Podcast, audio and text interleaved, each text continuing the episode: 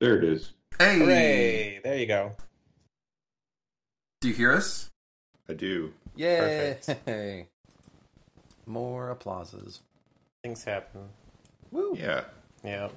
Yeah, Skype for me every once in a while it's just like, oh, you wanted to play it through um, your internal speakers, right, or whatever It's like no, that aren't hooked up. Through the no. Through the the the fucking motherboard beep. It's like route it to the HDMI cable to the monitor that has no speakers. Good idea. Yep. Yeah. Perfect. Yep.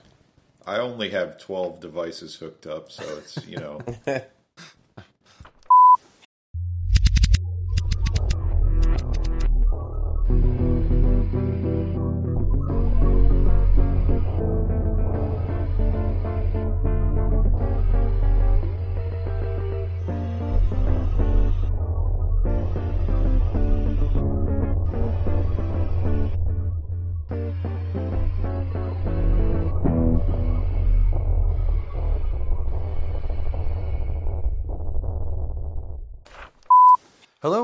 welcome back to RTFB.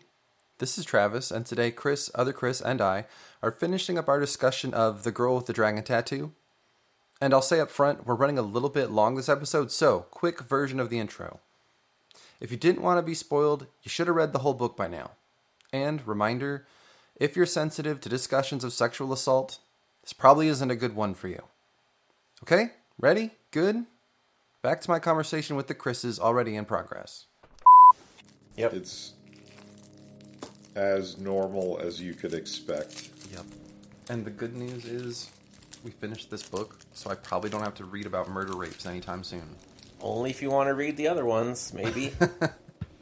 But that will be my choice. yes. And I learned that Matt has all the graphic novels Oh, because they were created, but they're not easy to find anymore. I feel like I Probably got because they're full of murder rape. Yeah, probably. But if I do want to read the other books, that is how I'm going to read Yeah. them. Not a thick like- tome. they had the a couple of those issues in a hum, humble bundle not so long ago, so I probably have a PDF. Yeah, if I probably. want to read it that way. Yeah. But I'm I'm willing to take a break from the murder rapes for a while. I don't know. Yeah, that's kind of been my feeling. Matt I was like, "Well, cool, you could read the others." I'm like, "Uh, not right now." I'm gonna read something a little lighter.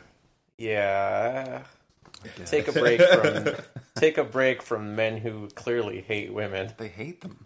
They hate them Man. so bad. Meanwhile, I'm like, yeah, let's see what these are about. Yeah, I mean that's fair. I am. I'm definitely interested in reading the other ones. Just I need a break. Mm-hmm. A At little least palate the ones cleanser in that between. Stieg wrote. I'd be interested in reading. Well, the movie But I movie of thought that last fourth week one we're like, so okay, we got we got to the dark part, guys. We're moving forward, but no, they had a second heaping of darkness for us. yes, very much so. Oh my god! Yeah. So I guess let's get into it. Like, what did you think? Was it who you suspected? Were you surprised? so I wasn't surprised because I saw the movie. Mm. Yeah. Oh, Yeah. I well, didn't remember these things, but it felt not surprising given Yeah. the reputations were already established. So Right. I I remembered who the main guy was, but I didn't remember the details of it. Yeah. Mm-hmm. I didn't. I remembered something different that must be from one of the other movies. so that's what I was assuming. and. I'm like, what the fuck is? Oh, okay. All right. Cool. I forgot enough. I didn't remember how this ended. hmm Well, that's good. Yeah. You got to surprise yourself again Yep. through a poor memory. Yep. It's one of the fringe If, benefits. if we if we wait long enough to watch the movie, you can be surprised even more. oh shit! It was that dude. I thought you all like. right. I thought you just like jazz. You're right. Yeah, I don't know if I was uh surprised that it turned out to be Martin, but I I think I was surprised when he was like, "Oh, so what happened to Harriet?" I'm like, "Oh, Yeah. okay." That I was a thought there was surprising a part. It's like, I possibility need she you had to tell me escaped who killed her, Mister Earlier Bond. on, but when he was like, "Well, so I, you know, occasionally have guests over Right. for my favorite pastime of murder rape," Apparently. Uh, then I figured he was going to be the killer, but nope. Yeah. Nope, not at all. I just I just love how that whole thing is. I mean, it's not incidental, but it kind of ended up being incidental. Yeah. They're like, find out what happened to Harriet, Uh-huh. and Yeah. he's like, oh, uh, by the way, they murdered like twenty people, and we just kind of Yeah. found out about it yeah. Turns while out we Martin were trying to figure out this other Among thing. your many family businesses is serial murdering. Yeah, Yep. Yeah. I just love the whole I had a girl in my, my chamber when you were over for dinner. Ha ha ha ha. I'm like, of course you did. Jesus. Now, now that we know this about you, of course you did. I always have to one have to have one like in in the chamber ready to go, just in case. And then his whole promise of if you tell me, I'll only use the holes you were born with. I'm like, good lord, good lord. Like, I Jesus, must have blocked on. that line out. But Yeah, it's bad enough, dude. Like, what the fuck? Come on. Jesus. Yeah, that whole scene, which we'll I'm sure we'll get to uh, in some detail, was just Yeah. littered of casual like one line sentences that like I would have years of therapy Yes, required just yes. for this. Mhm. He's just like, oh yeah, that's just what we do. Yep. It's the family business. Yep. Just his sar- part of it, though. The others don't seem to quite uh, Mm. take it that far. But Yeah. Um, just because it's kind of like, fresh is in my mind. Henrik the only good Vanger? Like, is he the only? I mean, good he was one still a in the little bit of a dick. I'm sure everyone's a little bit of a dick through asshole, life, but Nice. he's like the only good one. and I guess Anita was okay. yeah, I guess so. She helped out Yeah, yeah. and forego, forwent, foregone, gave up the possibility of marrying anybody so that her what second cousin would never get found out. yeah, Yeah, Yeah. so she was okay. yeah. She's okay. Yeah. And Cecilia was, I guess, She's not really bad. She's just just not. uh just- I guess she was not really in on what was happening. No or didn't know enough to do anything about it, or just stayed ignorant. I don't know. right.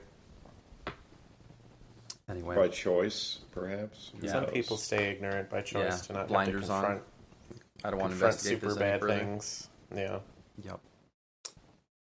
Yeah, because I mean, how how long could you live at a compound with someone who's got like a rape dungeon without at least suspecting? Like, I mean, if the other person's good enough at hiding it, you'll never know. I guess did have like a boat passage out of there, but Oh. still, like, you gotta look out your window every once in a while. Be like, hmm, a late night boat ride. That's interesting.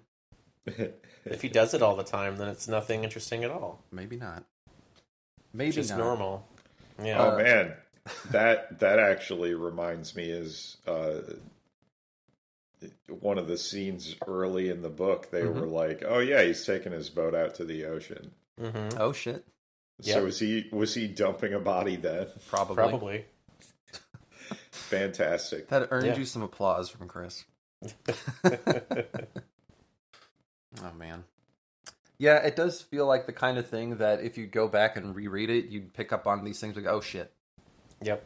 and not over you know several months like we read it. But Yeah. uh, I was gonna say since it's kind of fresh in my mind since I just finished it.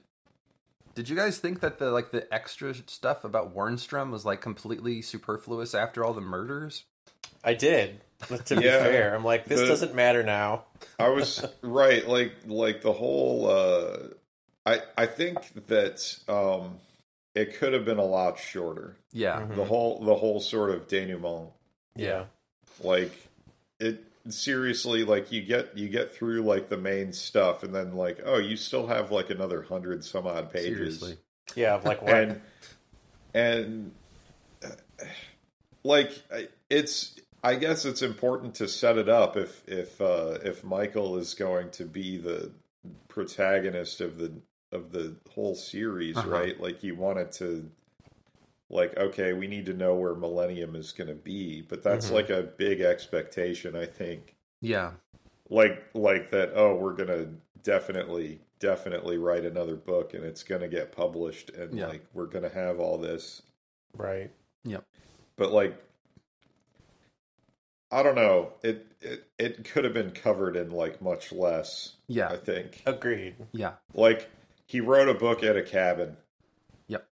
Yeah. and they published an article, and the magazine is great, and they fired the editor, Uh huh. and and the end. Then to the end. Yeah. And Yeah, they could have come like it felt like he had enough material there for that to be like the next story, like the start of the next story could have gone through that. yeah. In more Oh, and and uh, the the only really important thing that happens, yeah. Which is which is uh, Elizabeth buying the buying the gift, Yeah. Yes. and then and then seeing him with uh, Erica, and Yeah. then throwing it in the fucking trash. Yeah.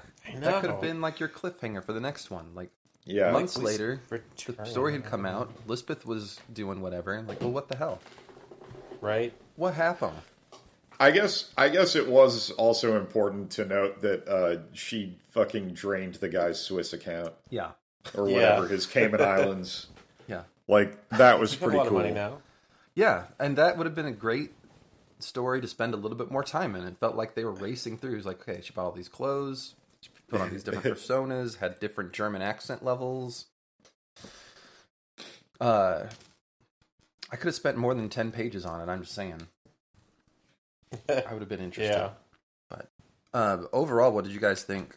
Now that I we've really come liked through the it. whole grim dark of it, Yeah. I just a really good, really good read. I think. Yeah. I don't usually read books of this kind of genre, but Mhm. I really enjoyed it. Mm-hmm. This is more kind of, even though there's a lot to read of it, it grabbed me even more than like Silence of the Lambs, which I really liked too. Mm. Yeah. So yeah, I would recommend it to people. Just prepare yourselves. It's more pages than you think, but they're not hard to read. yeah, So Yeah, that that wasn't something that bothered me. It wasn't it wouldn't be something that I would even think to warn people about. well, Yeah. it is. It is for me. So Yeah. because a big I- a big big book can mean never gets finished because it's too much. hmm Um, but uh, and and yeah, I, I think that uh, probably among the three of us anyway, like I'm I'm the one that's least affected by the grimdark, I guess. hmm I don't know. I'm willing to That- agree with that. That uh, those were all just like interesting details to me, I guess. Mm-hmm. Yeah.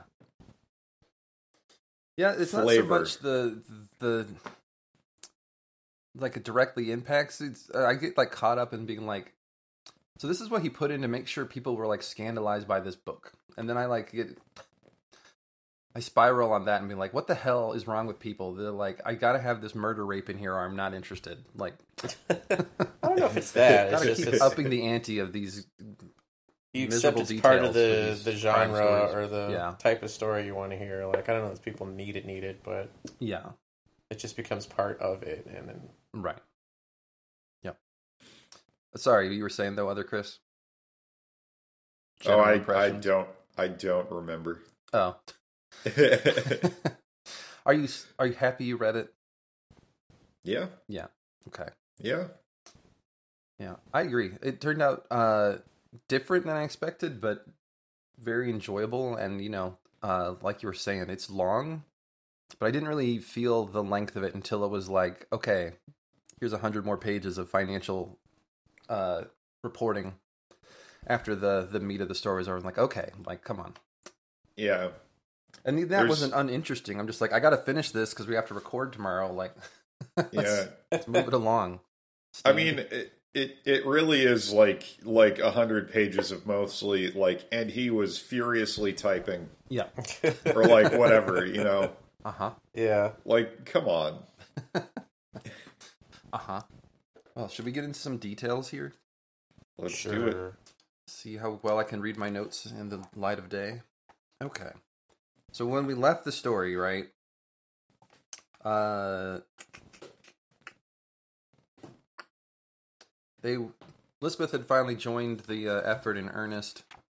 They were going through archives and finding pictures of people on the Children's Day parade, and found some guy with a red armband uh, in the pictures, and started asking some questions. And uh, they were greeted with the corpse of the local cat smeared on and around their door and on her motorcycle. So it's a great place to start from, but Yep. uh, that's where they were cleaning up poor Tjorven and musing over who could have done that Your vein or whatever. to Tjorven. Yeah, yeah, and they're like, uh, who could have done this? Probably some sick fuck, or maybe two, who know that we're Oh. involved with this because it does meet the whole animal sacrifice like the prior murders. So, but they're uh, smart in thinking it's probably not the same person killing folks fifty years ago. Like that seems unsupportable. Right. it does. She rides into town to get some fire extinguishers and whatnot. And I thought this was going to come back, but she's like, one has to be halon. But then, no, not important at all. So, uh, That's just good advice. yeah. Yeah.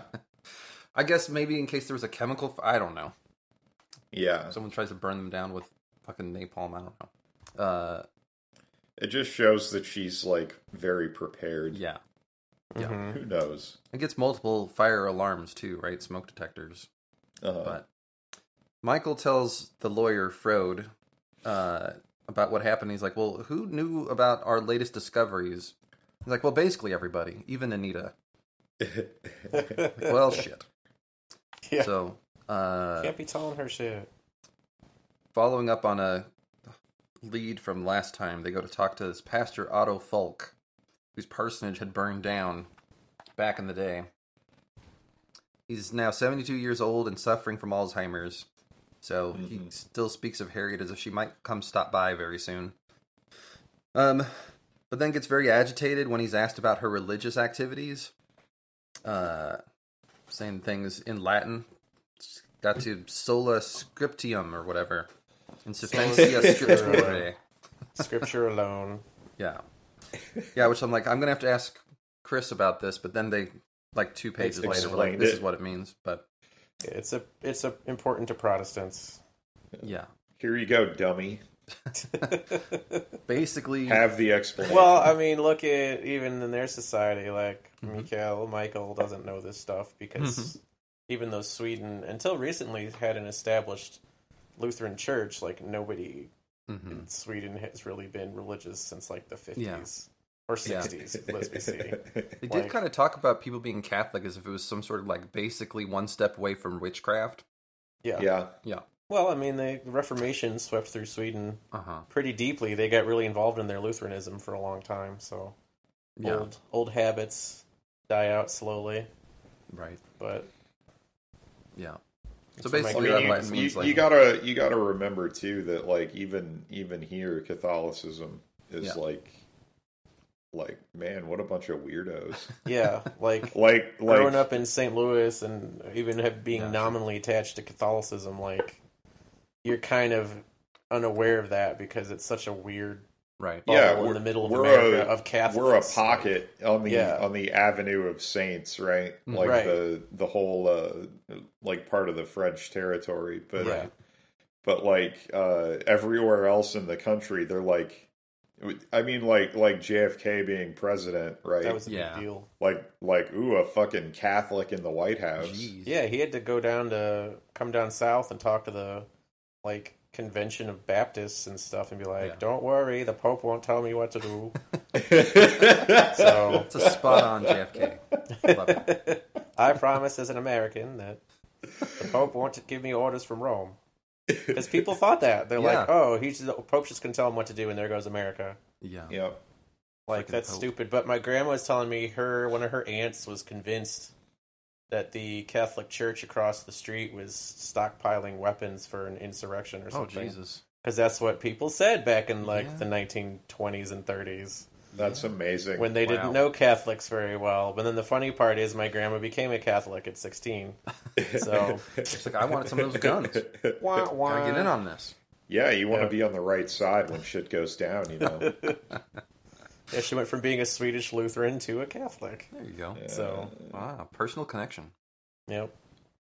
And then you've got the whole like like uh back in the day, abortion was like a thing that only Catholics cared about, and then Yeah. they turned it into Yes. this whole Baptist thing. in the Yeah. 80s yeah because in the 70s like a lot of the evangelicals actually were kind of supportive of it being around not that they would use it but Yeah. because then they could stick it to the catholics You know, but then it Yeah. became more expedient to dip into some of that for for political gains. so they Yep. flipped their tune and have been on the bandwagon with catholic pro-lifers ever since so it's so weird.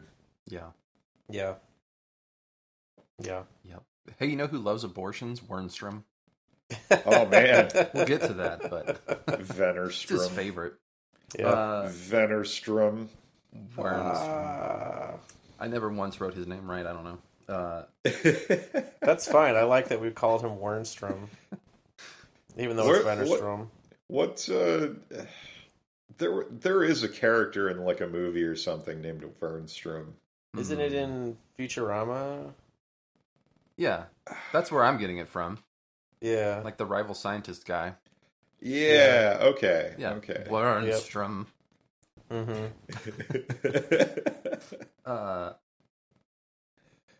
yeah. So anyway, that Latin stuff basically just means you got to stick to the scriptures only. Yeah. Don't go chasing waterfalls like with apocryphal. Don't go to Thomas. Aquinas. Yeah. You know, don't do all that stuff that the church developed for like a thousand years before the Reformation. yeah. Right. Only read Those the were all written way later and are therefore wrong. Or according to. Protestants, yeah. Yeah. Yeah. For- I- According to Catholics, no. Never mind. Never mind that all of it was written later. No. Yeah. No, Never mind. Sorry. But I will say, sola scriptura did help promote literacy amongst Northern European peoples and the Oh. printing press. There you go. Since if you're going to do that, then everybody needs a Bible, a copy of the Bible in the language they can understand. Yep. So Good call. facts, Yay, books. kids. facts. That's why we can all read today. Yeah. That's why we have literacy rates in like 99% type of deal. Maybe not America, but other countries. Ninety-nine percent. Some countries have that. Some do. Most, I think it's up to like 95 or something. Lit- I mean, it depends So- on what you consider literate. yeah. Well, that gets decided by each country too, Yeah. Yeah. I think. So, Yeah. Uh, where was I over here? Uh, yeah, he basically is like she's looking for forbidden truth and is not a good Christian. And Yep. again, spiral. I'm like forbidden truth. forbidden truth. Like it's it's definitely true, but you can't know it. Like what the hell? Yep. Don't. Anyway. Uh, yeah. Uh, stops by the church and the lady there confirms all the Latiny shit for him. Uh, Mhm. And like we said, like he's decided that the priest was suggesting that Harriet had been reading the apocryphal gospels. Uh, Well, meanwhile, she'd been reading Elizabeth checks in with too, Dragan which- just to be like, uh, "Is it cool if I stay on this case? Like we're we're gonna be all right." And he just seems happy to have been asked. Like I appreciate yeah, that. Like thank Uh, It's you for always it's always a good appreciate day for him. Yeah. You know. Yeah, She thinks I have human emotions, which is nice. Yeah. Yeah. Care needs to be paid. And she Yep. uh, stops in to visit with her mom, who seems very anxious when she leaves. Uh, Ooh. elsewhere, Michael is reaching the end of a jog over by the fortress on the Yep. island when wham! Fucking sniper fire The fuck? from out of nowhere. I've literally went back and like, did I skip a page? Like, what the hell? Luckily for him, he's had army training, so he ducks and covers, and army crawls out of there. yeah. there's a lot of that. Yeah. It's impressive. Once he's clear, though, he's like uh, up on a hilltop or something, looking around who's even there. Like, what the hell? Lots of folks are out and about. But how long have they been there? Also, he noticed that Cecilia is probably still at home, even though she hasn't been answering his calls. And like, could a woman have shot him? Dun dun dun. Which is a yeah. Uh, Yeah. When he gets back, Elizabeth is back at the cabin uh, and takes an angry shower and tapes up a huge gap in his head, which is described as flapping open, like Oh God, covered in blood down one side of him, like taking a fucking shower. right? Yeah, well, you know, head wounds bleed a lot. They really they do. do. He even remarks on that. They just keep bleeding. Yep. They're not fa- They're not going to kill you, but it's just like, oh my God. Yeah. She helps him tape up, he grabs some pictures and storms over to Cecilia's, bangs on her door. He's like, "I don't care if you hate me now, and I'll leave you alone forever. But gotta why me. did you open Harriet's window?" Right. Shows her the picture that they found earlier. It's like, well, first of all, that's not me, and second of all, you need to go to a hospital, like very soon. There's still trickling blood, sir. Right. Yeah. So he does. And Elizabeth sets up a bunch of motion detectors and alarms and stuff and cameras. Um, it's like this might have started his historical research, but we're clearly on someone's tail now. Right.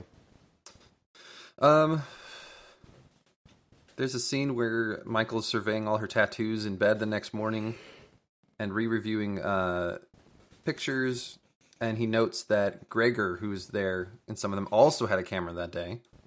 Oh. And while they're going over the case, Lisbeth is quoting Bible verses from the notebook that Harriet had kept, like from memory, Mhm. verbatim. And once again, he's like, "You're a wizard, Lisbeth. You have a photographic memory," which I guess You're really pisses wizard, her off, Lisbeth. and like she like storms off.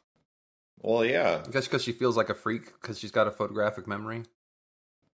Well, because you know, it probably was not uh, handled all that well for most of her life, Right. Right? Probably. like, not. uh, yeah. Uh, you know, like kind of the way it works, I guess, when you're somebody with those kind of abilities, either either you're in a place where somebody notices and Uh-huh. like actually like uh I don't know, like deals with you properly, Uh-huh. Mhm. I mean, the you know the social worker in the group can probably explain this better than I can, but uh, yeah, if if you uh, if if you have that kind of ability, either they'll they'll treat you properly, or they'll be like like I, I don't know what this is. Like she's just acting out and being awful because uh, like basically they all thought she was stupid in school because she Yeah. didn't say or do anything. Right. right. But that doesn't mean anything like that. like Can't make that it's assumption. it's probably because uh she didn't need to pay attention to anything that was going on Right. Right. She could just Because- ace the test and that was it. Like, like there's there's no reason for her to even be there there wasn't anything like even remotely challenging for her to do so like Yeah. Right. Except Yeah. fight bullies on occasion. right Yeah. and the only reason she had bullies was because she was like so Yeah. fucking quiet Right. yeah. And weird. Yeah. Exactly. So if she was in a place where like I don't know, where this kind of thing wasn't treated as weird or where this kind of Yeah. thing was like actually handled properly, like Yeah. Should have Yeah. been different. Would have But I don't way know if they had that in the back whenever she was young in Sweden. Yeah. I mean it Seems like Sweden was kind of behind in some of that stuff. Yeah. I think multiple times in this well- book she's like referred to as retarded. So Yeah. well, I think not- I think part of it, it part of it is just the social situation Mhm. and the fact that like uh she was, you know, she was part of the system first of all. yeah. Um, Yeah.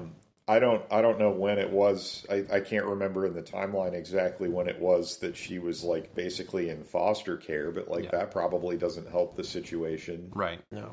Like she she slipped through the cracks. I don't think that it's that they didn't have any way to deal with this. It's that like she was probably just going to a really shitty school Yeah.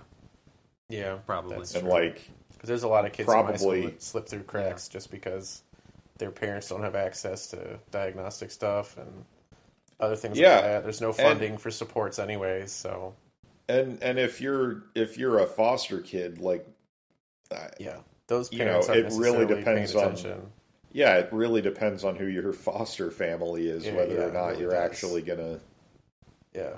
Because you could easily get stuck in one of those families like we just house these kids to get part of their checks. Yeah, You know. Yep. So, so I mean, it's yeah, like that's probably what happened to her. Is Yeah. just that Yeah.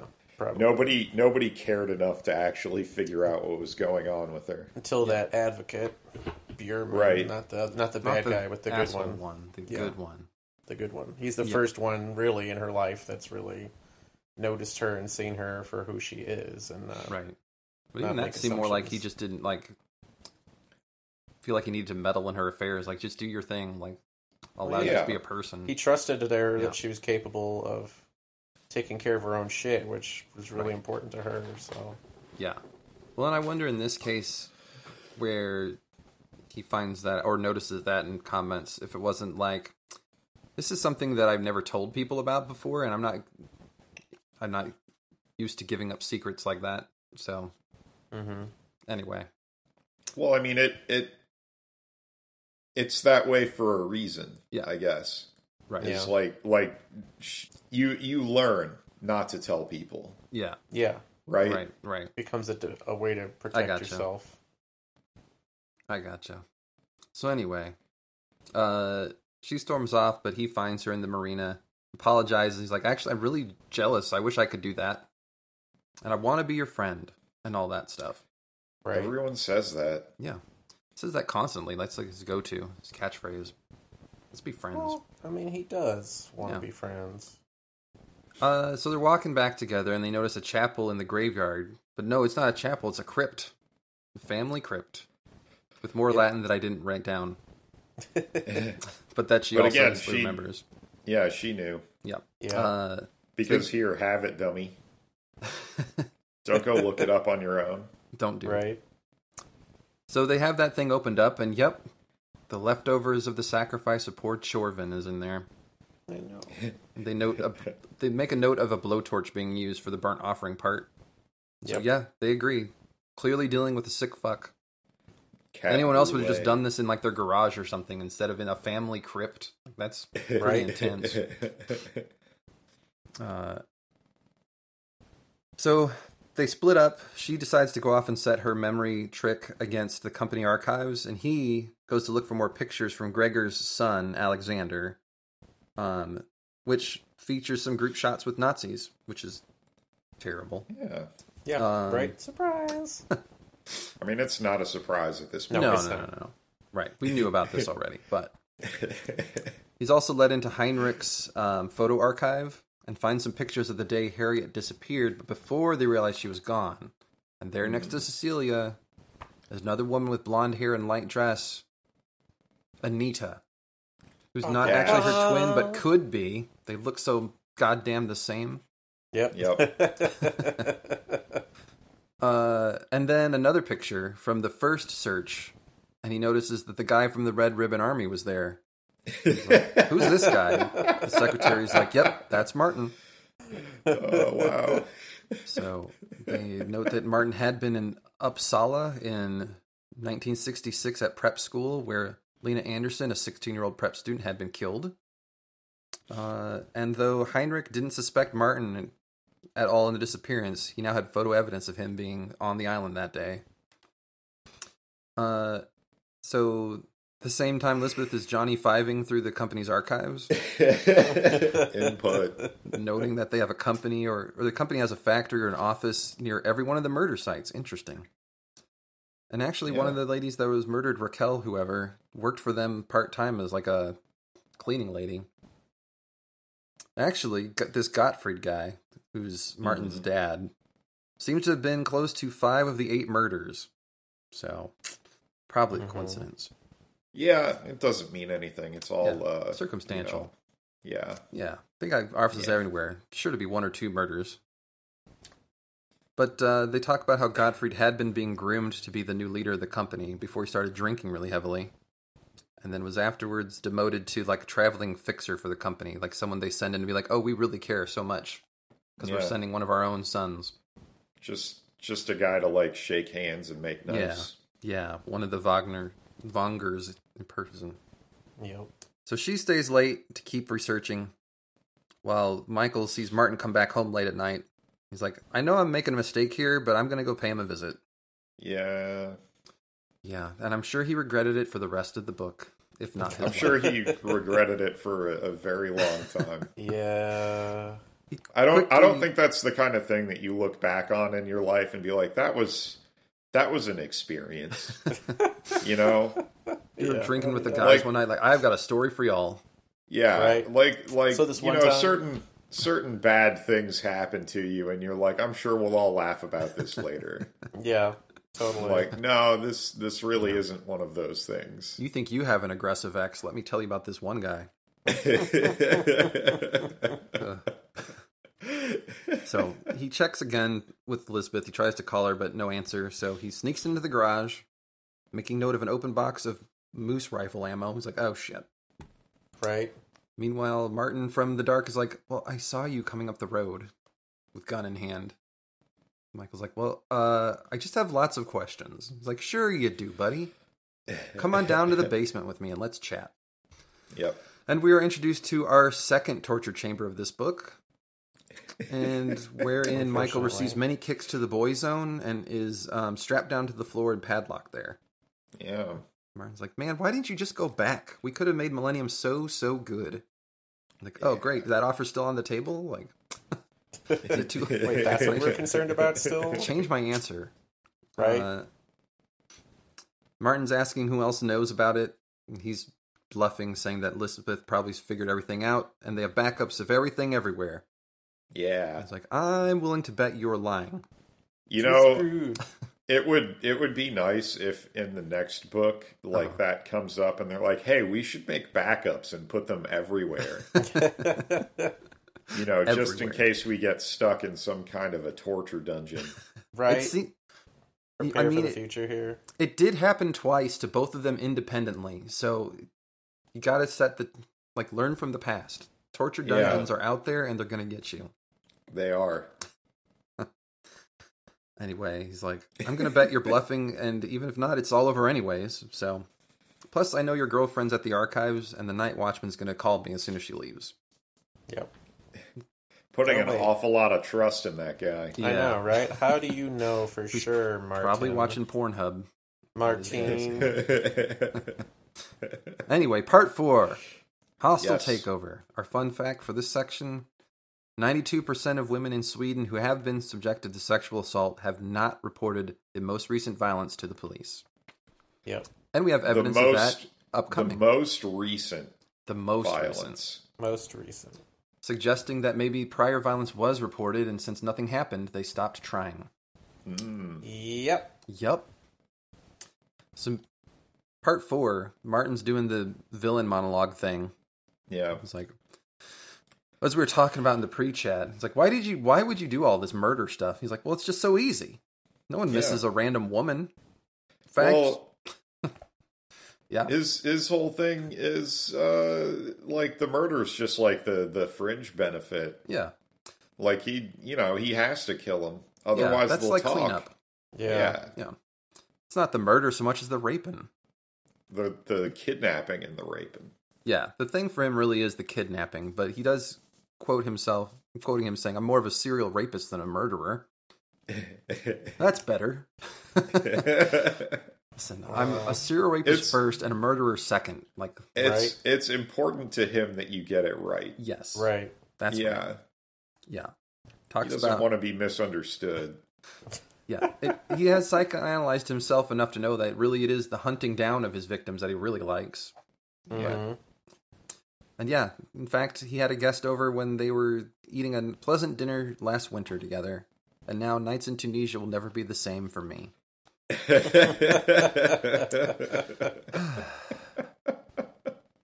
did like the note, chilling note he had is like, after all the raping, like people are always so disappointed when they realize that I'm going to murder them still. Yep. yeah. Yeah. But then they have a smoke together, so, you know, they're buds. It's all it's all good. Yeah. Yeah. Yeah, meanwhile, uh, Lisbeth has also discovered that Martin is the man with the red armband, thanks to a picture of a ski retreat in the company newsletter, which they noted was run by an independent like marketing firm, so no one knew that he was his picture was going to be in there. I guess. Uh, Yeah. So she's getting ready to leave, and she's like, "Oh shit! I was supposed to tell that white night watchman I was le- Nah, he's way over there. Well, who cares?" Yeah. Fuck it. yeah, it. fuck it. It's He'll figure it out. Yeah. She notices a bunch of missed calls from Michael and no response when he calls. She calls him back or at the cabin. So she checks all the security cameras and gets an ice cold feeling in her gut. Meanwhile, Martin's still very chatty. Uh, once again, he's like, "So why do you kill Martin?" He's like, "Well, first of all, there are literally dozens of us, so get that right. Second of all, why not? People are just a bag of nerve endings and shit. Like, why not kill them?" Yeah. He's like, "But So, anyway, like, yeah, So is is there some kind of like murder club? Is that why he knows that there are dozens? probably Sounds like it. Like, like they have, you know, they have a uh, subreddit. I bet." Oh man, He's like, Now. "What chains do you use in your murder dungeons?" Right. oh man. Speaking speaking of that, Oh, like Jesus. I no, I Where is just I, this gonna I, go? I I can't remember exactly what it was. I think I think it might have been like like an 8chan Uh-huh. forum that Yeah. was like uh I'm already terrified. Yeah. No, so like I I can't remember the context of it where I found out about this, but it was, you know, it was some like Dateline show or something probably Uh huh. where like uh somebody somebody was suspected of like uh kidnapping and murder or, or whatever. Yeah. Um and they traced it back to like uh uh kidnap and murder like fetish group. oh god. man. Um, but the thing is, like, like the dude, I think was actually totally innocent. Like he really was just like a kidnap and murder fetishist, and so like the Oh. entire board was people like talking about fictions Yeah. of kidnapping and murders. Yeah. Like so, like it's. I guess there is like a kidnap and murder club in Yeah. some sense. Right. Uh, they don't maybe but, actually like- do it. Yeah, Right. Well, obviously, some people think about it, and I'm sure Stieg's search history was kind of interesting after he wrote this book. But oh man. I expect Can only there's imagine. people being like, "So, do you do just the noose or the noose and the leather strap? Like, which is better? Like, is it overkill?" I mean, and that was that was the thing that like uh, that got them, I guess, about about this uh, group was like Yeah. they really did talk about it as though they were doing it. Oh, Mhm. gotcha. All of them, like it was, you know, it was like a role play, yeah, Yeah. and so yeah, Very, it did come. It did convincing. come across as like people asking each other for advice sometimes. oh man, Oh boy. Yeah. Anyway, real life example, yeah. book to life connection. Right? Yeah, So go go find that forum and No hang thanks. No. switch over to incognito mode first. out. Police can't find you in incognito mode. That's Use- the advice. Use somebody else's computer. Ah, even better. Maybe maybe go to the public library for that one. I think I don't they know. filter that stuff out. You can get around it. I maybe they you don't. know like I feel like that's not a very library thing to do. But I don't know. do. For I don't public know. library searches, I, you uh, can't look up Pornhub. Some of them, Yeah, you but can. this isn't pornography. Well, that's true. It might not do anything about it then. Because it's like, oh, you're just on, on Reddit. We don't really know what you're doing. yeah. They just they just don't want you Reddit? masturbating in the library. Right, because there's no private Yeah. place for that. The knowledge is fine. It's the acts that they can't support. Yeah. Jeez. There you go. Wow. yeah. Anyway. Anyway. Uh, so yeah, he's chit chatting about how murder is great. He's like, but anyway, so what happened to Harriet? Martin asks. Mike's like, wait, didn't you kill her? I'm like, no, man, we tried. Like, we were gonna get her in the club, and she was like, uh, uh Uh-uh. So I wanted to kill her, but then I can I didn't get to. Anyway, time to get you nice and strangled before I kill your girlfriend. But you know, as he's setting up for that, he's like, you know, aside from my dad, ugh, never had a boy before. And I wonder, he says, while tightening a leather strap around his neck with the noose underneath, uh, leans in to kiss him. And from over his shoulder, Elizabeth says, Hey, I'm the only one who gets to strangle kiss this guy. Smacks him in the face with a golf club. right? Beats the shit out of him. Yep. Kicks the gun away and whatnot. Grabs a knife. Saws the strap and noose off of Michael. Martin limps away. Lisbeth tosses Michael the keys to the handcuffs, grabs the gun, and gives chase, which lasts about a page, just long enough for her to get on the motorcycle, and him to crash into a semi and fucking explode. yeah. Yeah. It's like, well, he's dead. Moving on. So back at Martin's place, she comes back. He's still trying to get out of the handcuffs. It's like, we've got to call the police. She's like, why? Yep. Why would you ever do that? So Uh, she wipes the scene of fingerprints and everything and replaces her golf club. Takes them back to their cabin. It's like, if anyone asks, we were out here just to have sex, okay? That's it. Gets him a shower, dresses his wounds and his bruises. Still like, we got to call the cops. You're Like, if you keep nagging me, I'm gonna put you right back in that torture chamber, buddy. See, they Right did back laugh there about you it. go. At least I did. But so he passes out. and She goes back and um, snoops around, gathers some evidence from his place, finds binders full of women, and passports and IDs and video evidence. Sorry, I can't. Yeah. Binders full. God damn you. He had liter- a literal binder full of women. I'm just saying. right? Plus, she finds a couple of Polaroids of a naked girl who seems unpleased to be in the pictures. Um, I would say that's probably most Polaroids of naked girls. Yeah. yeah, the rare one with a willing participant. Um, yeah. So she burns the binders and throws his laptop into the ocean. So, uh, Frode pays them a visit the next morning. He's like, "Hey, Martin's dead." She's like, "Yep, that's pretty sad." Anyway, Yep, so well, too bad. she fills him in on everything that happened and it's like, "Listen, it's up to you what you do with this info, but as far as you're concerned, me and Michael had nothing to do with it. So go do whatever you guys do. Oh, I'm sorry, go do whatever you chaps do whenever your CEO dies. Chaps. You chaps." Chucky? Yep. Uh, so later on, once Michael's conscious again, they compare notes, uh, essentially surmising that Gottfried had probably raped both of his children, that Martin had carried on uh, with the abuse after his dad died. Michael's like, man, that poor kid, like, never had a chance with all that kind of abuse. Of course, he became a murder rapist. And Melissa was like, yeah, fuck that. Yeah. Could have done I'm literally like- anything else. You didn't have to do that. Yeah, exactly. Like we understand why you could go that way and what happened to you, but it doesn't Yeah. mean that you still need to keep it going. Like Yeah. Seems to be her theme. Like people can have abuse and choose not to be shitheads. yes, that is Yeah. possible. Yep. Uh, so but they stop in with Heinrich, who's on the path to recovery after his uh, heart attack, telling them they got one last thing to figure out, but warning him that the truth is probably going to be very painful. Yeah. All right. So they head off to London, meet up with some guys with code names like Plague and Wasp is her, right? And Trinity. Uh huh. Uh, talking about some here. telephone monitoring. Meanwhile, Michael pays a visit to Anita. It's like, listen, I know you know about Harriet. You were her closest friend. You stayed away from Martin because she told you about all the murder stuff. So what happened? So she tells him to get the fuck out. And the first thing she does is make a call to Australia, which the codename guys listen in on because they had wiretapped her. Yep.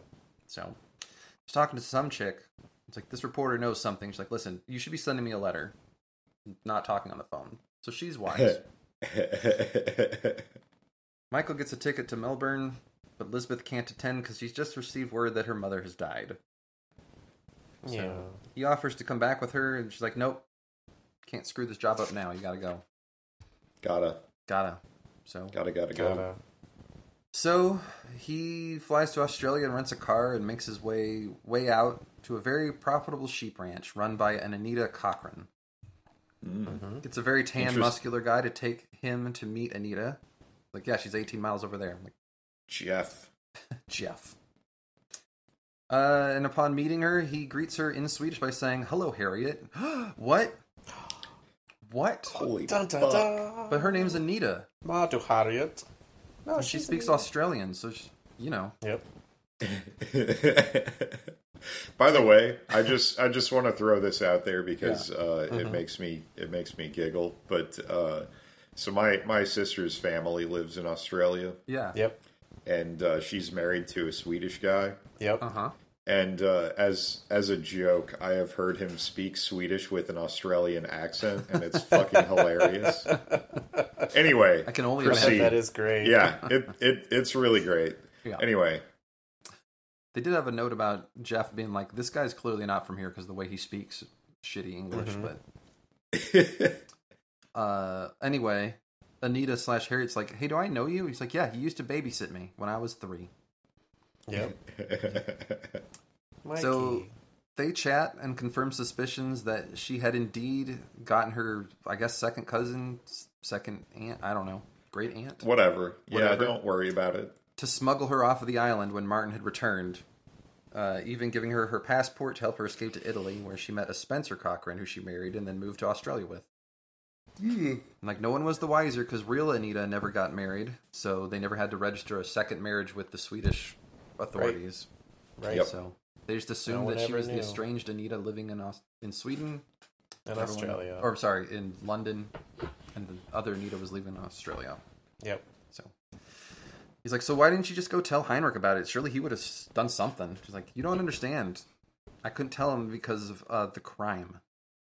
But I guess I should tell everything about it now. So tells a very upsetting story Uh huh. of a rape committed on her by her dad. Yep. But she escaped his cabin to the waterfront, and when he pursued, she shoved him in the water and held him down with an oar. So yeah, Yeah. Yeah. But he deserves Uh, it.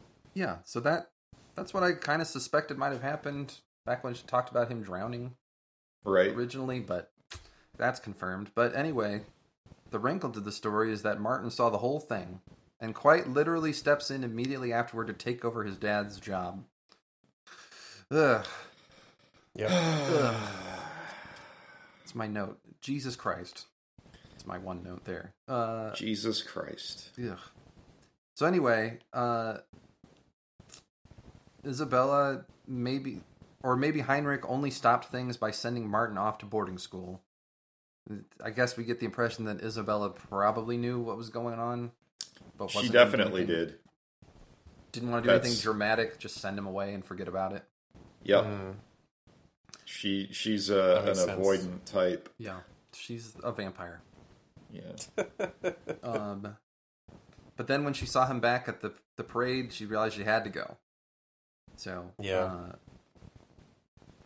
I did like the note. He's like, "So- "Oh, so you just hid in the the trunk, right?"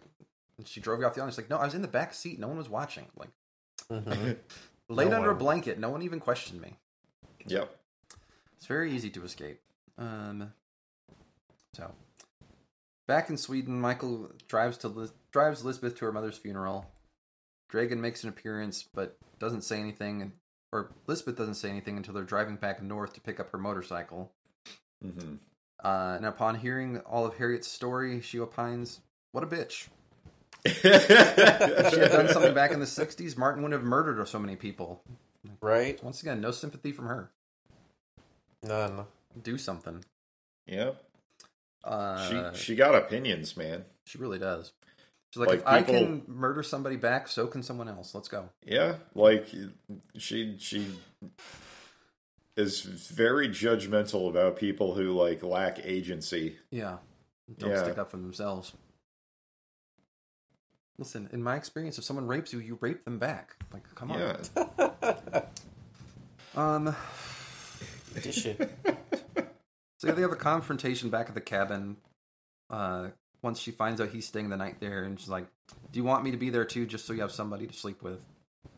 He's like, "Listen, Right. I want to be your friend, but if you don't want that, then don't come back when I get back." So he stops in with Heinrich, who's been told about Martin and Gottfried. He's like, "Oh, so how did Harriet die?" He's like, "Well, she didn't, and she's also here. Can be here in an hour if you want to see her." Uh, P.S. It was her sending her you the flowers, you idiot. Yeah. It was her sign I was trying to that let she was him know okay. that I was Like, alive. Yeah. Strange how the only person who ever sent her him flowers was still the same person sending him flowers. Well, Yeah. um, Crazy, right? So, so yeah, they reunite, and even Isabella comes in, yelling at Heinrich to stop searching for ghosts, not recognizing Harriet until she says hello to her, and is now accusing Michael of hiring her as an imposter. Because, you know, that's what would happen. Yep. Lisbeth does decide to come back, having gone as far as Uppsala before deciding she wasn't really angry at Michael after all. And they Right. chat about the definition of friendship. She's like, Well, I do like having sex on you. Just a smidge. He's like, Yeah, friends can have sex. but you shouldn't have sex with people you work with. She's like, buddy, didn't you sleep with that married lady like every chance? Well, that's different. We were friends from a long time ago. That, that's right. Like, whatever. Yeah. I'm showering and getting into your bed naked. You do what you need to do. So, next day, like the whole Venger, Vanger clan uh, is in town talking about what's going to go on now that uh, Martin's dead and Harriet's alive. What's happened to the inheritance? And I don't know. Is she going to be the new CEO? Like, she's been running a really good business down in Australia, apparently. right? Yep. Plus, Jeff can step in for her. Yeah, Leslie Jeff. Yeah. If He's a good mate. Yeah. I, I love the I love the offhand thing about like like ah Jeff like he's he's just like that uh, that tan muscly dude like nah he's he's got degrees in economics and uh He went to school law. in London, right? yep, uh, No one muscly and tan can be smart. yeah Yeah. clearly not. Yeah. The lawyer's like, Heinrich sent you this letter, uh, and he wants you to not publish that book now. Like, he thought it was just going to be Nazis, not like all this murder dungeon. yeah Yeah, well, Elizabeth's like, well, what about me? You can. I'm not under contract. I can go out with all this stuff. Look at all this video evidence I still have. Uh, you wouldn't want all that getting out. So she gets Right. him to agree that they'll attempt to identify the women in the videos and give their family some compensation and make a annual two million kroner donation forever to the women's and girls crisis centers in Sweden. yep, yeah Yeah, that's pretty nice. yeah. that is problem nice. solved Blood money paid. yeah But uh, Michael also agrees to keep quiet, but suggests that they shove their offer to compensate him right up their arses. Yep, He's like, also bad news on that stuff we had about Wennerström. It's all true, but it's like from 30 years ago, so you can't really litigate it. He's like, you son Yeah. of a bitch. and also also like it's just small potatoes Yeah. like none of it it's all bullshit Yeah, it's like uh, speculation and like money mismanagement at best, but you know yeah, yeah. Yep. Um. So yeah, he's pissed. But uh, Elizabeth wakes him up at two thirty a.m. Th- that next morning. Like, hey, so what was the deal with Wennerström anyway? Like, I, I'm, and this is where I wrote. I kind of don't care anymore. Like, again, Yeah. we talked about this, but the the murder stuff is solved, so who cares? Yeah, not important. But she's like, why why didn't you defend yourself back then, uh, during the libel trial? Like, long story short, uh, we published a story, then got another lead, but it turned out to all have been a lie. So if we published that, they would have had us in a trap, basically, an en passant defense, trick us Mhm. into making it look like we had published shitty information. She's like, "Oh yeah, well that guy's a gangster." He's like, "Yeah, I know, he sucks." It's like, "No, I mean he's a literal gangster. Like I hacked his computer." And like, Oh, really? Don't say. all five gigabytes of his hard drive. Here you go. five gigabytes Yeah, Who? amazing How many CDs did it say she burned that onto? Like four. probably.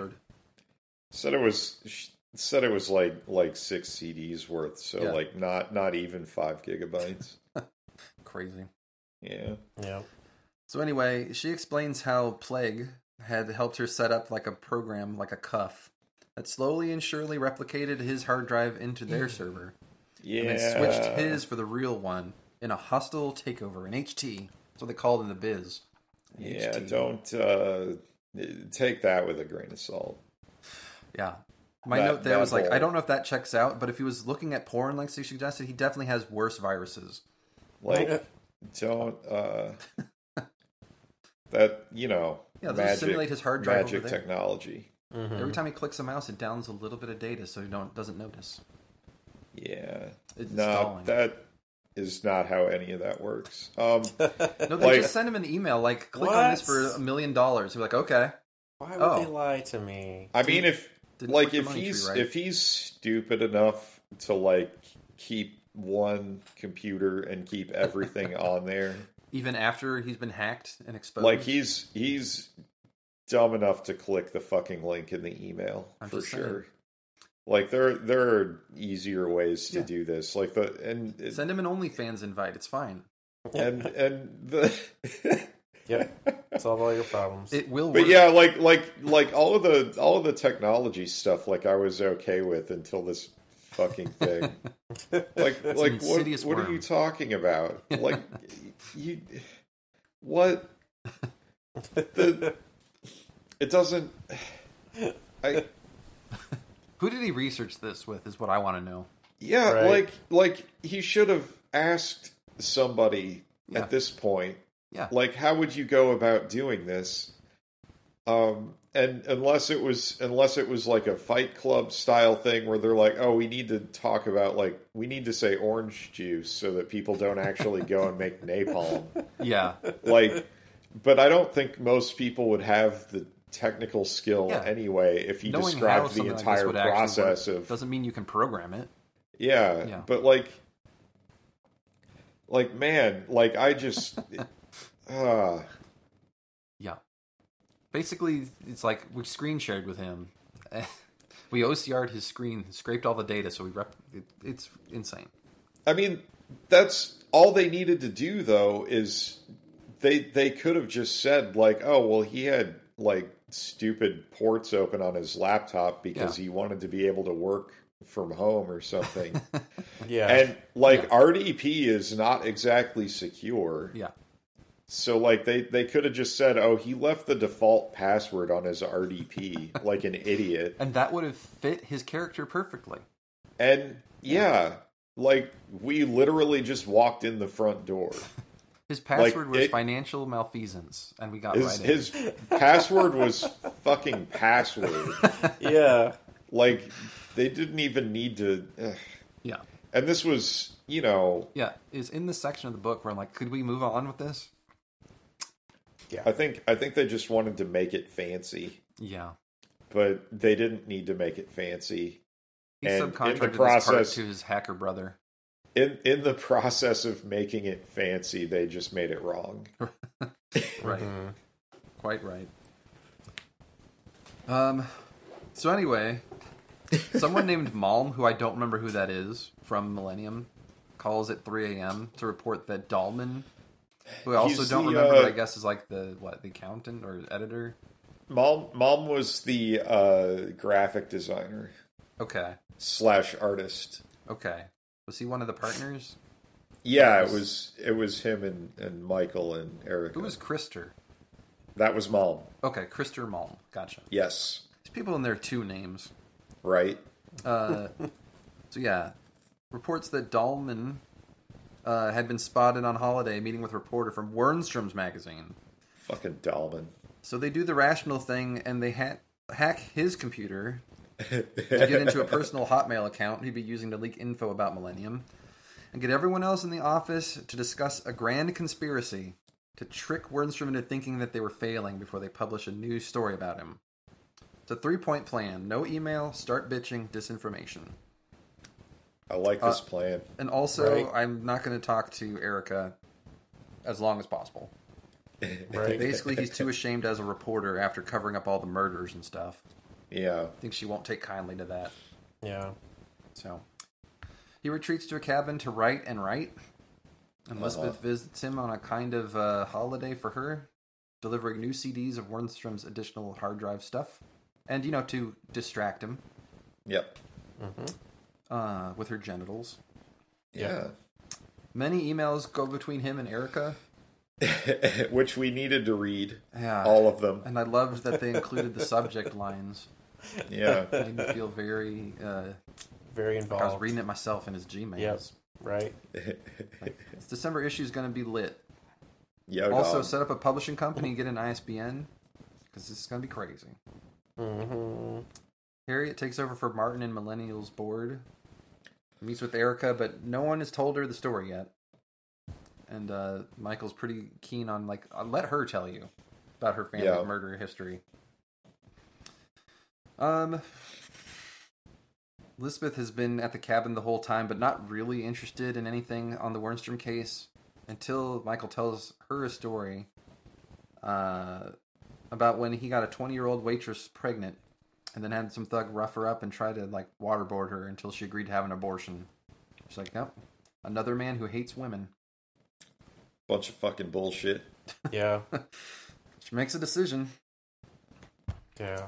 Uh, but then once uh, once his story's done, he checks with Lisbeth again. Like, is it cool if I like let Erica know that you're my source? Like, we won't tell anybody.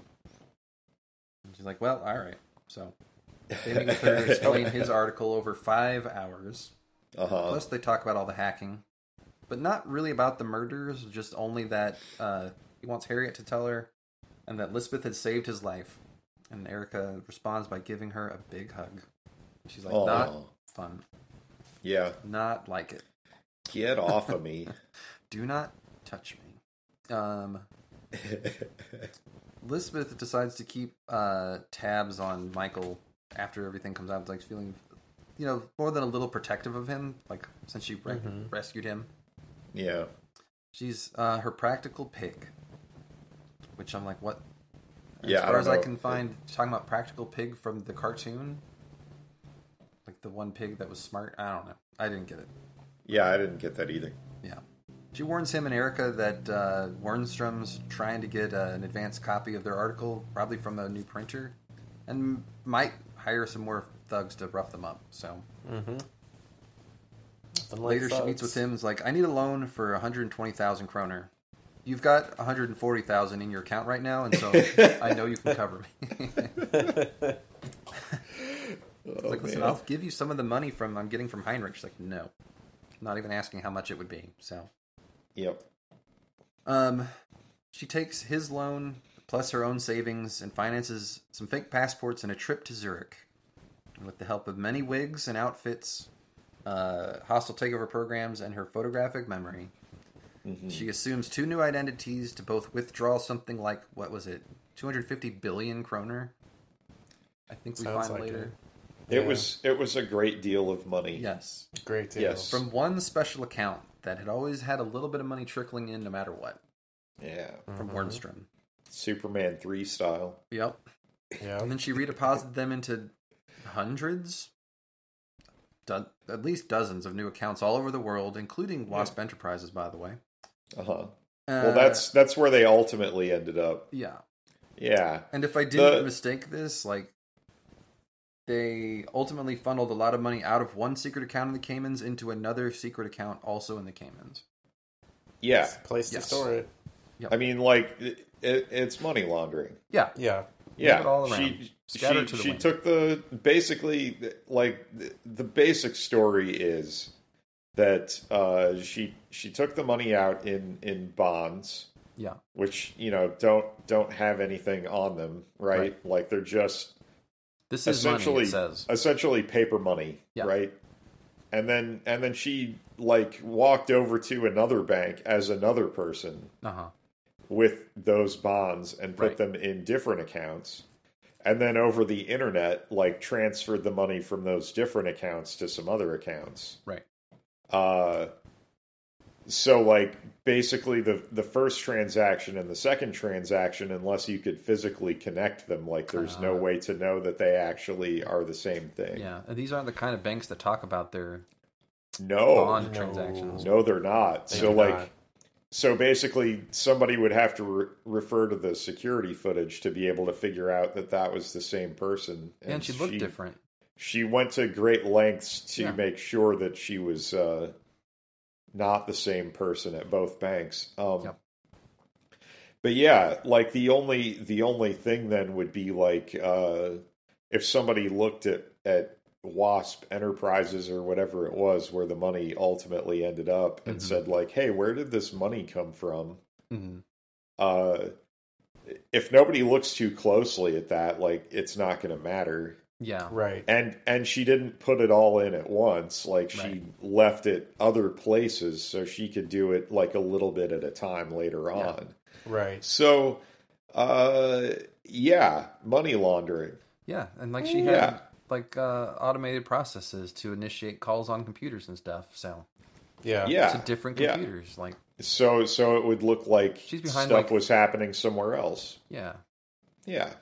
She's behind like three different VPNs. Like, you'll never find her. Yeah, and Yeah. I mean, shit, shit like that was even easier back then. right. she Yep. probably didn't need to go through that much trouble. No, but she's methodical. Yeah, like So yeah, you know, steal mm-hmm. all that money. Steal it, put it to better use. Yeah. Yep. So anyway, epilogue, final audit. So yeah, the Wennerström story comes out like a time bomb. Uh, though the news is hesitant at first to pick it up because of that whole libel case last year. Yep. But once this program she picked up on it and people started checking on some of the claims, like shit hits the fan. yeah. Not to mention the 600 page book he put out detailing the whole thing with like actual like evidence, like emails Yeah. he stole from them and put directly Mostly- into a book. I, I like the fact that like like they said that the book was like two thirds appendices. Yeah. I'm like, so they they basically just like published the dude's fucking hard drive yeah. Yeah. as a as a book. Yeah. Yeah. and they also mentioned that some of his writing wasn't so good, but Yeah, there had been time to revise. yeah, So, uh, but yeah, no one reveals the source of all the info. Like people assume it's maybe Wennerström's coke addicted daughter, yeah. or maybe some disgruntled employee. But they also assume, uh, they make up a story that Blomkvist had decided not to defend his case back then, so they didn't have to reveal his secret source. So he's a hero. Yeah, A Right. hero. yeah. People just read between the lines, you know. Yeah. Yeah, I like that they threw in there an interview that he had uh, with some news program about stock market is plummeting, but the economy is still fine, guys. Like Yeah, the stock market's all smoke and mirrors, but our economy that makes up our actual country is just fine. All the good, hardworking people of Sweden. yes. Yeah. Yeah. It's patriotic to invest in your country, he says, but uh, criminal investigations are started, like pulling his story apart and uh, uncovering all sorts of terrible shit, like arms dealing and money laundering and prostitution and child sex trade and attempted purchase of enriched uranium. Seems kind of out of left field, but okay. Uh, he even has a side note about seeing his Pokemon trainer rival Borg from back in the beginning. like that dick. I'm going to turn Lisbeth on him, maybe. yeah, Right. just for form's sake. But Wennerström flees the country before like the uh, authorities can formally begin searching for him. Yep. But you know, Lisbeth still tracks him every step of the way over six months, thanks to him being too dumb to get a new laptop. fucking idiot. Just what? Just get. All right. You don't need a laptop even. Just fucking leave it. You're on the run. Like the first thing you do is throw out your phone, get a new computer if you need one, and just fucking go. Ah. Yeah, and Yeah. and they already have everything that was on your laptop, so it- You do not like, need it anymore. you- If you need it, buy Michael's book. Go through the indexes. Right. Yeah. So eventually she gets bored of him and, like, with that 20 year old waitress in mind, sends his name and current address to a lawyer in Miami who is probably Uh-huh. looking for some of that money that until Yeah. recently had been in his Cayman account. Yup. And he's found with three bullets in his head, probably because he surprised a burglar. Right. Yeah, that must have been. It. Surprise. Surprised Ruled a a suicide with three bullets in the back of his head. Yep. Gotta love it. Totally suicide. So then it's Christmas time. Elizabeth is realizing, wait a minute. In between bouts of plain old sex, is what they call it, with Michael, that she actually does love him and like immediately becomes very reserved. Right. Meanwhile, he pays a visit to Heinrich uh, during the break to collect some of the stuff he left at his cabin because he left in a bit of a hurry. Gets his check and confirmed that he was not going to write that family history. Yeah. like I just couldn't write it without the murder basement, so. Yeah. But The thanks most for corrupting interesting me part. completely. And leaves a note with Cecilia's mailbox like, I hope you can forgive me. Right. Um, meanwhile, Lisbeth's cleaning out her apartment and comes to terms with the fact that she wants some gesture of love from Blomkvist. And uh, gets him a Christmas present as an excuse to pay him a visit, which is an antique metal sign with Elvis. Mm-hmm. That would go great in his rider's cabin or whatever. Yep. Yeah. But on her way to deliver it, she sees him and Erica coming out of a bar, arms around each other with very clear intentions. Yeah. She throws Elvis in the garbage and says, What a pathetic fool you are, Salander. The end. Yeah. What, a great, way to end. And yeah. Yeah. What a Just fool I one am. little bit of misery to go on your way. Like, Just Yep. Yeah. a good night kiss of misery for you. Right when I think I could love someone. No. The The end. so yeah. just pick the wrong person. He just Michael's he just a- wants to be friends with everyone. Yeah. Yeah. Michael And is then have a- sex a with all his friend friends. and sometimes lover. Like he Just doesn't that- do. I think there's probably you could count on one hand the number of people he met that he did not sleep with, including Martin. It, I mean, it almost happened. Almost it, did. it did almost. If she had been a minute later, Yeah, he had his pants off and everything. yeah, it was right there for him. Yep. Yep. but I, I gather that these like Michael's in the other books too with her, so I'm guessing they have Mhm. some sort of thing. I think so. Yeah. But uh, They can be friends. yeah, again, we covered this before, but I feel like you could have just ended with that part and then had the Wennerström thing at the beginning of the next book instead. Yeah, That was a lot. Just a little I- opener or something like. No, I mean, I, I feel like they could have just.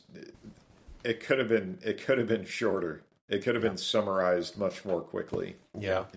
It did not need to be like a hundred some odd pages. No. It did feel like he's like, I don't know if I'm going to get a second book, so I'm putting in this one. Let's go for it. Right.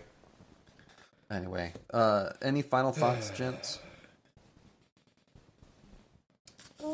No. No. I I thought it was uh, nicely wrapped up. I really, uh, you know, like I I don't think that there were any sort of loose ends. I don't think I have any Mhm. questions left. Like, Mm-hmm. Right. and as as far as uh, mysteries go, um, I think it was like solidly handled in Yeah. terms of like they dished out the right information at the right time and like Yeah, you know, yeah. I agree with that. Yep. Once I figured out who everyone in- in the family was, which I feel was like on purpose part of the thing, like unraveling Uh-huh. the mystery, and like it became very interesting. So Mm-hmm. Yeah, yeah, usually in those kind of books where it's like here's a group of people together and who cares because just skip to the head to the end where you find out who killed everybody like there actually was Yeah. dynamics in the family that were interesting to yeah. Yeah. I I do think like that definitely helps, right? Yeah. Like it it's it's kind of terrible when they put in a bunch of characters, but you can't like tell anybody apart. right Yeah. Um, yeah yeah. what say you regular chris overall impressions final thoughts Um. Nothing's really changed from the beginning. I just enjoyed it. Yeah. You know, I didn't It was worth mind having to do all the reading, even though it was hard sometimes to get it Yeah. done. But it's definitely worthwhile and and fun to figure out. So Yeah. and see where it goes. agreed totally agreed so now we gotta watch this damn movie Oh yeah. That When- we do. do you guys have anything else that's good Uh, we've just been watching Bridgerton. yeah we watched the Yeah. first episode I'm almost through the season. Oh, the Jesus. Season. So didn't that's just all we've come been out on doing. friday Huh?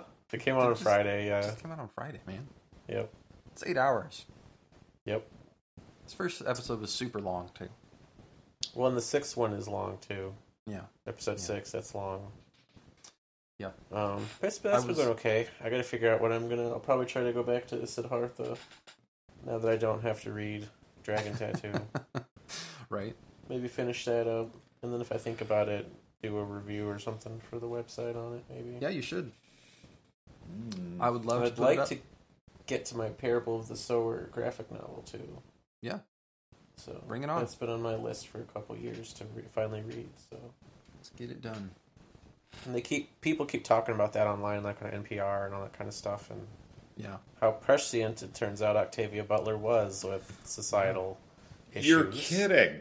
right? You're 1993, she kind of saw writing on the wall. Oh my mm-hmm. god. I mean, it was supposed to be extreme and not happen maybe this early, but maybe Yeah, well. Oh remember. man. No, she she's spot on with so many things. Yeah. Like, because even if we're not as extreme as that society, like, there's a lot of those similar pressures that just kind of happen to occur. Yeah. So Yeah, I was thinking about that that's earlier today. I often feel like you know, like my mom being gone, I'm like, man, that sucks. But I'm like, but my mom got to miss a lot of the crap Yeah. Oh, the of this dead. century so far. the lucky Two economic downturns, a pandemic, freaking war in Europe again, Uh huh. hmm like two rounds Nazis of over back. four dollar gas, like shortages of stuff. Like, you know what? That just would have made life extra sucky for her. So You Yeah. missed like six versions of uh, Skyrim too. So But it's just weird to think about all this crap that's like happened yeah, in like 20 years. Not a lot of time, really. seriously. well, Well, that's not Octavia something that's Butler's good, but yeah. In a certain light, it's good. Octavia Butler's understanding of like like the human psyche, I guess. Yeah, Yeah. it's pretty accurate. It's it's ridiculous like how Yeah. good she is at predicting human behavior. Yeah. Right? Yeah. I always liked it too. Like, I didn't And realize that. and Mhm. I guess I guess the thing that hits me a lot of the time with with her writing is how honest she is with her uh characters like internal feelings, you know? Mhm. Like like things that you might lie to yourself about or not want to think about, like these are these are things that she puts in. Yeah. Yeah. Um so stuff that is uh potentially very uncomfortable Right. Right. right like these are these are topics that she takes on with with gusto Cool. can't cool. say enough good Yeah. Yep, she's still on my to be read list, but working through. Uh, anything else? No. Not for me. Cool. Just normal stuff. School's school. Yep. So, oh boy Oh Yeah. boy. Anyway. Um, other Chris? um man jeez let's see uh i mean sharon has been watching stuff and i've kind of caught some of it Yeah. I, I did actually catch a little bit of uh, bridgerton and that Yeah. seemed interesting Mhm. um i don't know i i think she's actually toward the end of it Yeah. Um, I caught uh, an episode of a show called Minx. Minx. Minx, Okay. Uh, which is about like um, like a feminist magazine in the seventies. Oh, okay. oh yeah, I heard But about that. but it's uh, it it's it's it seems like it's a combination of like Ms. Magazine and Playgirl kind Yeah. of. Yeah. like basically basically it has like the you know the the articles about like um i don't know like like sort of feminist ideology i, I don't maybe not ideology but you know like feminist topics i Right. guess right. about like like you know like should should housewives get paid for their work you know Mhm. or like uh, uh abortion or you know alimony like political stuff Yeah. and and the editor of the magazine like tried to get it published as like a like a serious thing and she's a serious writer but like she always had her articles rejected and everything Yeah. Yeah. she she finally tries to start her own magazine and finds basically like the only person who's willing to support her is this dude in in the valley who like just publishes a bunch of porn rags Yeah. and so uh it ends up it ends up being like a combination of like these sort of serious articles but also like just dongs like construction worker dongs you know Yeah. so like Nothing wrong with that. yeah no it's totally great um but but it's uh yeah it's a it's a fun show it's it's got that uh that uh jake johnson Oh character yeah. Yeah. from from the uh from the new girl you know Yeah. hmm he's he's funny he's always good and Yeah. he's like the semi sleazy like uh uh magazine owner Right.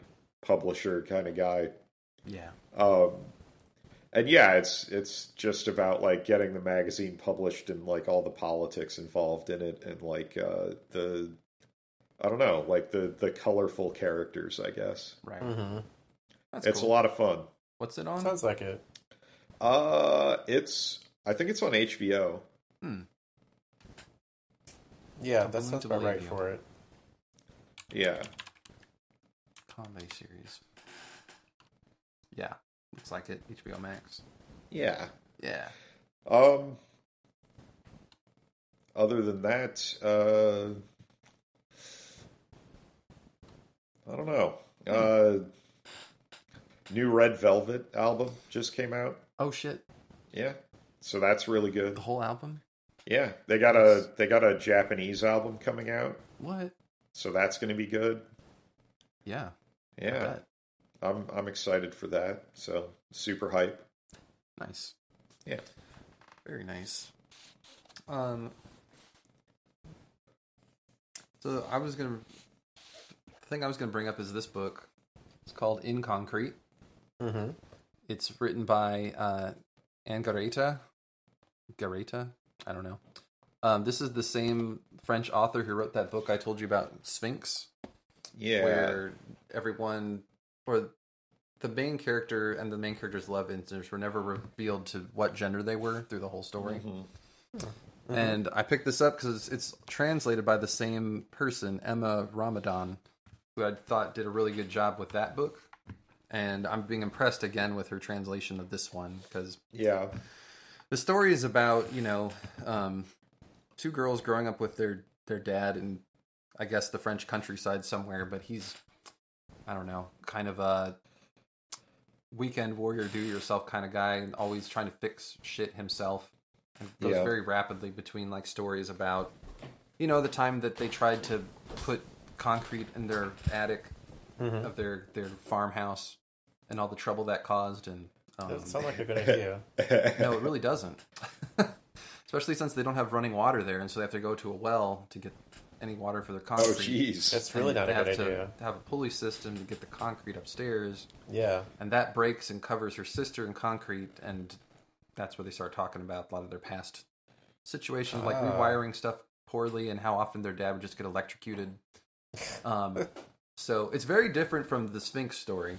Mm-hmm. It reminds me a lot of like um uh what is it Gloire de mon père or Chateau de like that kind of growing up type of crazy kid adventures.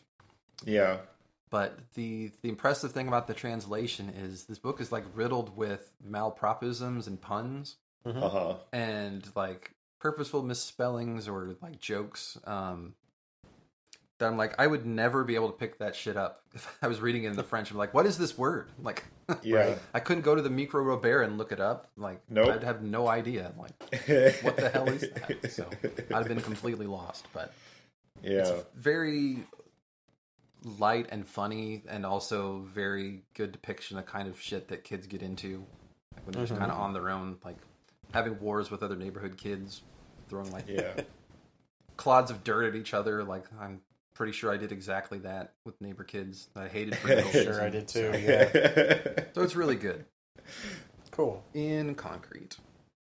nice. Cool. Cool. I'm also like 90 hours into Elden Ring at this point, and I haven't.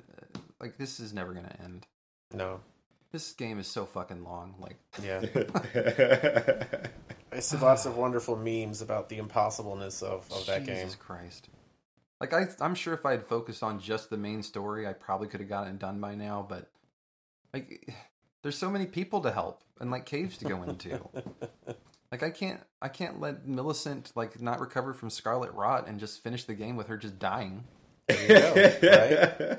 I gotta have her realize that she's, you know, the the one goddess's daughter, and she has to fight her sisters, and I have to help her. Like, There you go. but to do that, I have to get to the secret area, and and to get that, I have to go through other secret areas to get the medallions, and oh man, Right.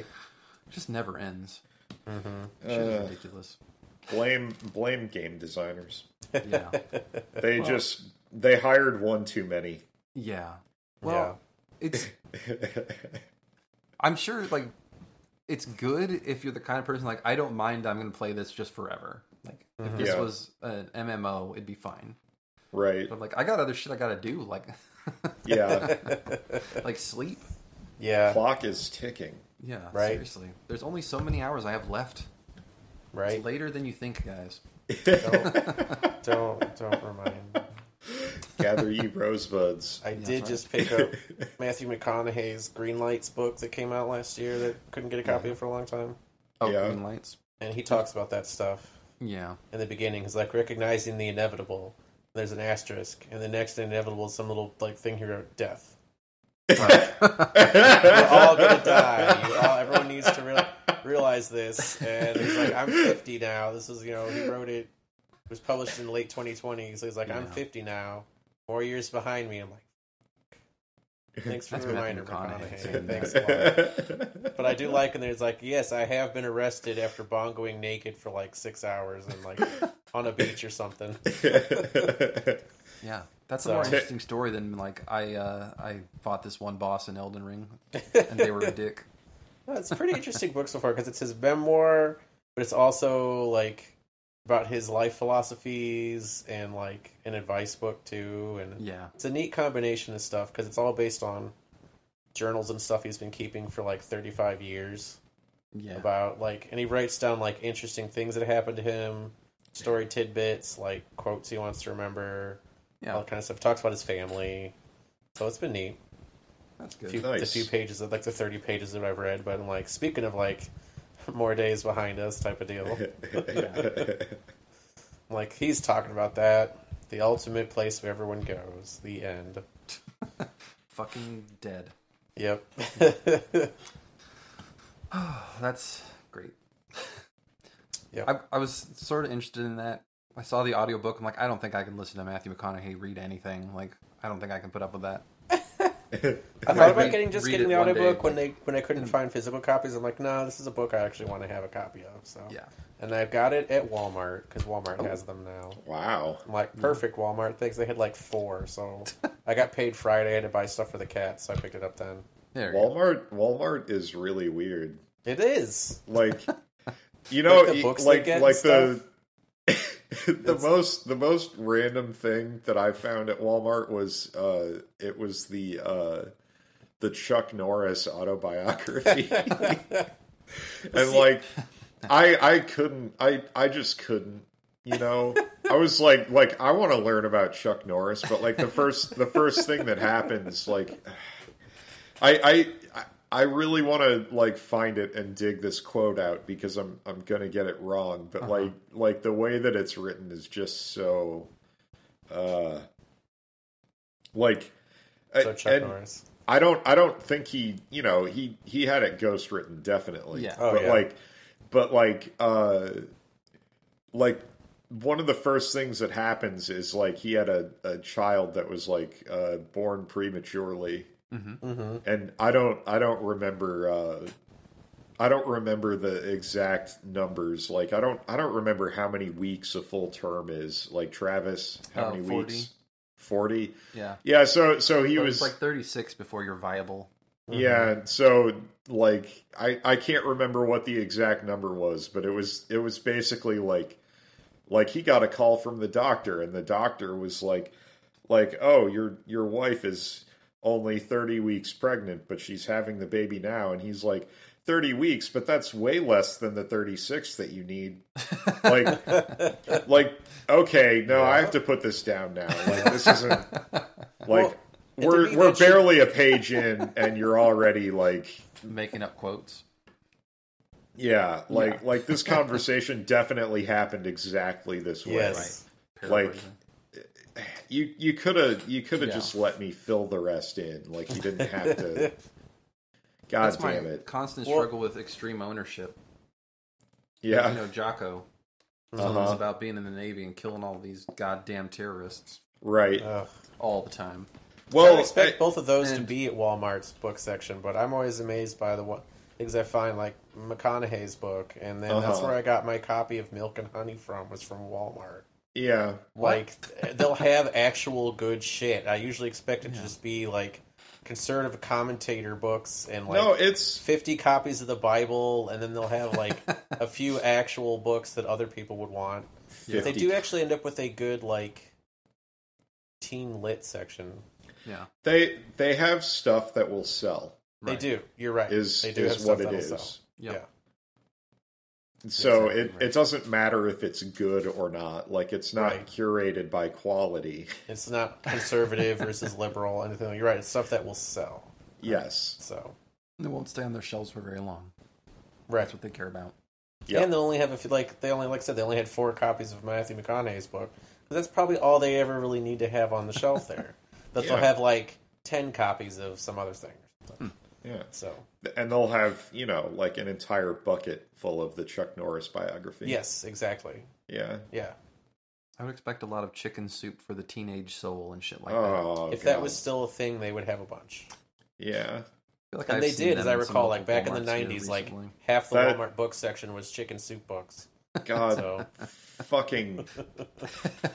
Ugh. we should review that for our next season. Did they make one a of those movie books. on one of They those? They did. Oh, Just what? like they made a movie out of what to expect when you're expecting. Like we should, What? yeah, We that's should do true, that. too. I'm not God damn read that. it. or he's No. just not that into you. Like a dating advice book that they turned into a shitty rom com. Yep. Yeah. Anyway, Uh, oh, man. all right. Well, I gotta, We should probably stop recording. fucking kid the track. I gotta hit stop. Yeah, you do. I'm gonna hit stop. Okay, that was our session for today. And again, we are running a little long, so I'll try to be quick here too. Homework for next week is to watch the movie, the American version with Rooney Mara and Daniel Craig. Right now, the movie's on the Netflix or most of your usual paid streaming sites, and probably at a local library. So go check that out too. Also, a couple quick on second thoughts to close out. Chris and I seemed really sure that there was a Chicken Soup for the Soul movie, and maybe there is one, but I sure haven't been able to find one by Googling. There does seem to be a chicken soup production company or something that has a hand in like Crackle or something called Popcornflix, and that's as far as I was able to research before I got really bored. Also, Millicent. Poor Millicent. I should have just left your arc unfinished. Today's episode was actually finished an hour ago, but then spent a lot of time being furiously written in a cabin by Chris Chris Ham. Chris, other Chris Jacobson. It was edited by me, Travis Rowe, and was sponsored by no one in particular. Until next time, keep fucking reading.